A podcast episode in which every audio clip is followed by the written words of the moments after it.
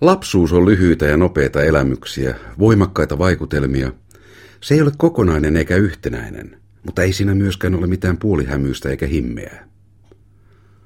Mutta heleimmilläänkin se on salaperäinen ja selittämätön. Se oli minulle täynnä näkyjä ja pikkuihmeitä, joita en kuitenkaan semmoisina pitänyt, vaan jotka olivat kaikki ymmärrettäviä, ehkä siksi, ettei tuntenut edes tarvetta niiden ymmärtämiseen. Ei mikään olisi voinut hämmästyttää. Uskoi kaikkeen ja teki kaikesta toden ja ilon aiheen. Ihastui kaikkeen, ei ihmetellyt mitään.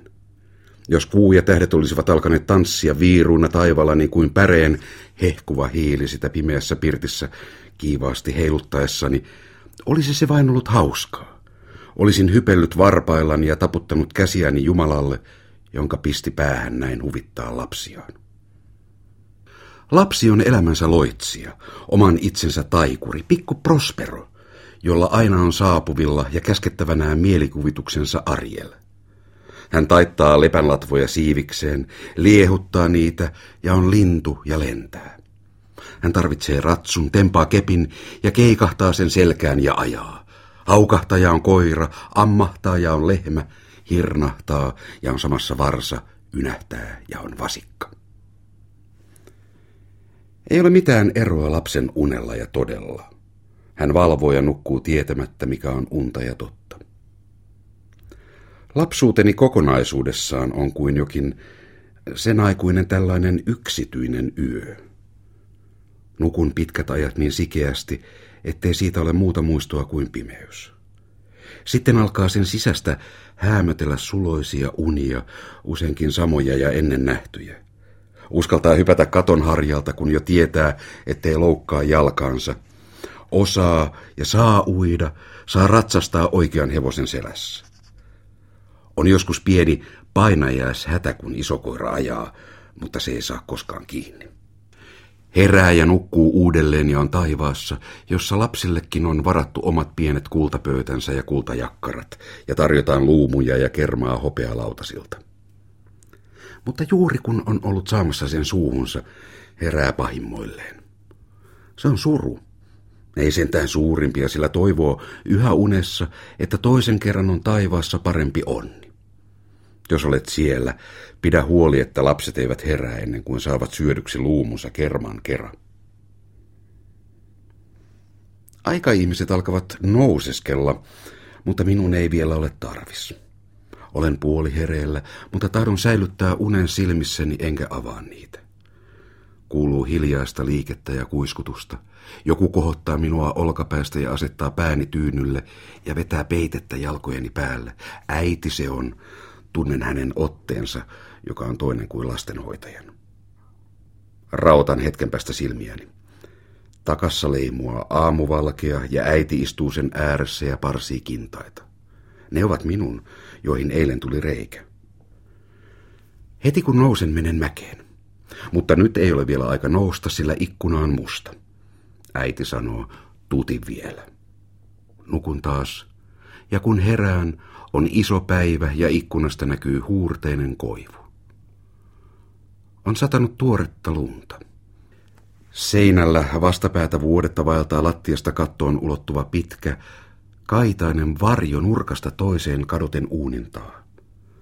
Hetken kuluttua liukuu sama varjo uunin takaa ja katoo nurkkaan. Sitten tulee niitä kaksi.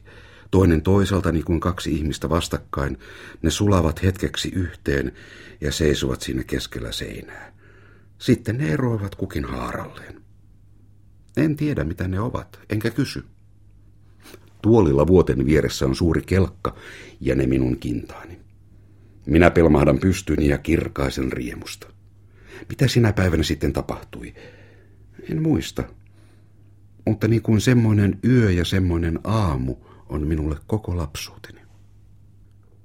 Se valtakunta oli pieni ja rajoitettu. Siinä ei alussa ollut muuta kuin pihamaa huoneiden ja ulkohuoneiden keskessä, ja puutarha ja pienet pellot ja tie rantaan, ja toinen metsän rantaan ulkoveräjälle, ja siitä suureen ulkometsään. Kaikki, mikä tapahtui ulkopuolella, tapahtuu toisessa maailmassa. Yhteyttä sen kanssa ylläpiti vain se, mikä sieltä näkyi ja mitä sieltä kuului. jotka ajoivat maantiellä tai soutivat järvellä, eivät olleet meidän maailmasta, vaan siitä toisesta. Ne olivat vieraita ja minä niitä vierastin ja vierroin. Vieras vihainen härkä puski veräjää, mutta ei päässyt. Se mylvi kerran koko kesäisen yön ja ammui vimmatusti, mutta minua ei pelottanut vuoteessa isän selän takana. Toisen kerran kävi ukkonen, jyrisi ja leimahteli valaisten isän korkean otsan hänen istuessaan ja katsoessaan ikkunaan. Isä on totinen ja pelkää, koska se on Jumalan voima, joka käy. Ja koska milloin tahansa saattaa samalla tavalla jyrähdellen ja leimahdellen tulla maailman loppu. Minä en pelkää, koska se on aidan takana ja minä olen isän selän takana. Ei meidän maailma lopu, vaikka muu maailma siellä loppuisikin. Tämä kotoisen turvallisuuden tunne on elämäni ensimmäisiä onnen tunteita. Ei mikään ole siihen aikaan niin kuin se oikein on. Ei mikään ole minulle niin kuin muille. Minä aavistelen aikaihmisten puheista, että heillä on toisin kuin minulla, etteivät näe sitä, mitä minä. He välistä hymähtävät minulle, vaikken ymmärrä miksi.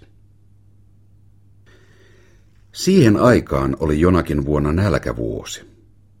Näen suuren muuripadan aamusta iltaan asti kiehumassa keittiön hellalla. Siinä on jonkinlaista ruskeaa velliä, josta saa kupillisensa jokainen tulija, jota päivät päästään käy ulos ja sisään.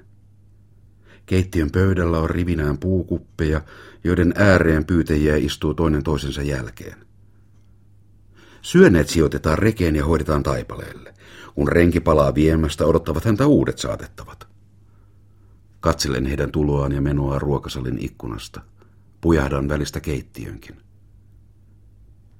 Kerran seisoo sen oven suussa vaimo sylissään iso tyttö, jota pidellessä laihan kantajan selkä on surkeasti kenossa ja vinossa. Hän ei voi laskea lastaa maahan, sillä sen nälkäisen ja sairaan jalat eivät kannata häntä. Tyttö tuijottaa suurilla tylsillä silmillään eteensä. Seison hellankulmassa hellaraudassa kiikkuen. Äiti tulee sisään ruokahuoneesta sylissään sisareni, jolla on kädessään vasta saamassa voileipä. Vesi kihoaa minunkin kielelleni, sillä minullakin on nälkä, aina nälkä, vaikka kai saan syödä jotakuinkin tarpeekseni. Oven suussa äitinsä sylissä istuva tyttö ei puhu mitään, mutta hänen silmänsä alkavat elää ja palaa. Näen vieläkin sen ilmeen. Sisareni aikoi viedä voileivän suuhunsa, silloin äiti kuiskaa jotakin hänen korvaansa. Sisareni ojentaa kätensä ovea kohti. Äitini astuu askeleen ovemma ja kerjäläisvaimo askeleen peremmä. Kun hänen tyttönsä näkee, että hänelle ojennetaan voileipää, syöksähtää hän eturuumillaan niin pitkälle kuin pääsee ja on vähällä kaataa äitinsä tempauksellaan, tarttuu molemmin käsi voileipään ja avaa suunsa selälleen kuin linnun poikanen, ja samalla katoo voileipä kielen yli kurkkuun, saaden aikaan raivoisan läkähtymiskohtauksen, joka päättyy surkeaan rykimiseen. Mutta eihän minun pitänyt näistä tämmöisistä, miten lienevät johtuneet mieleeni. Sekaantuiko sinun kuvasi äitini kuvaan?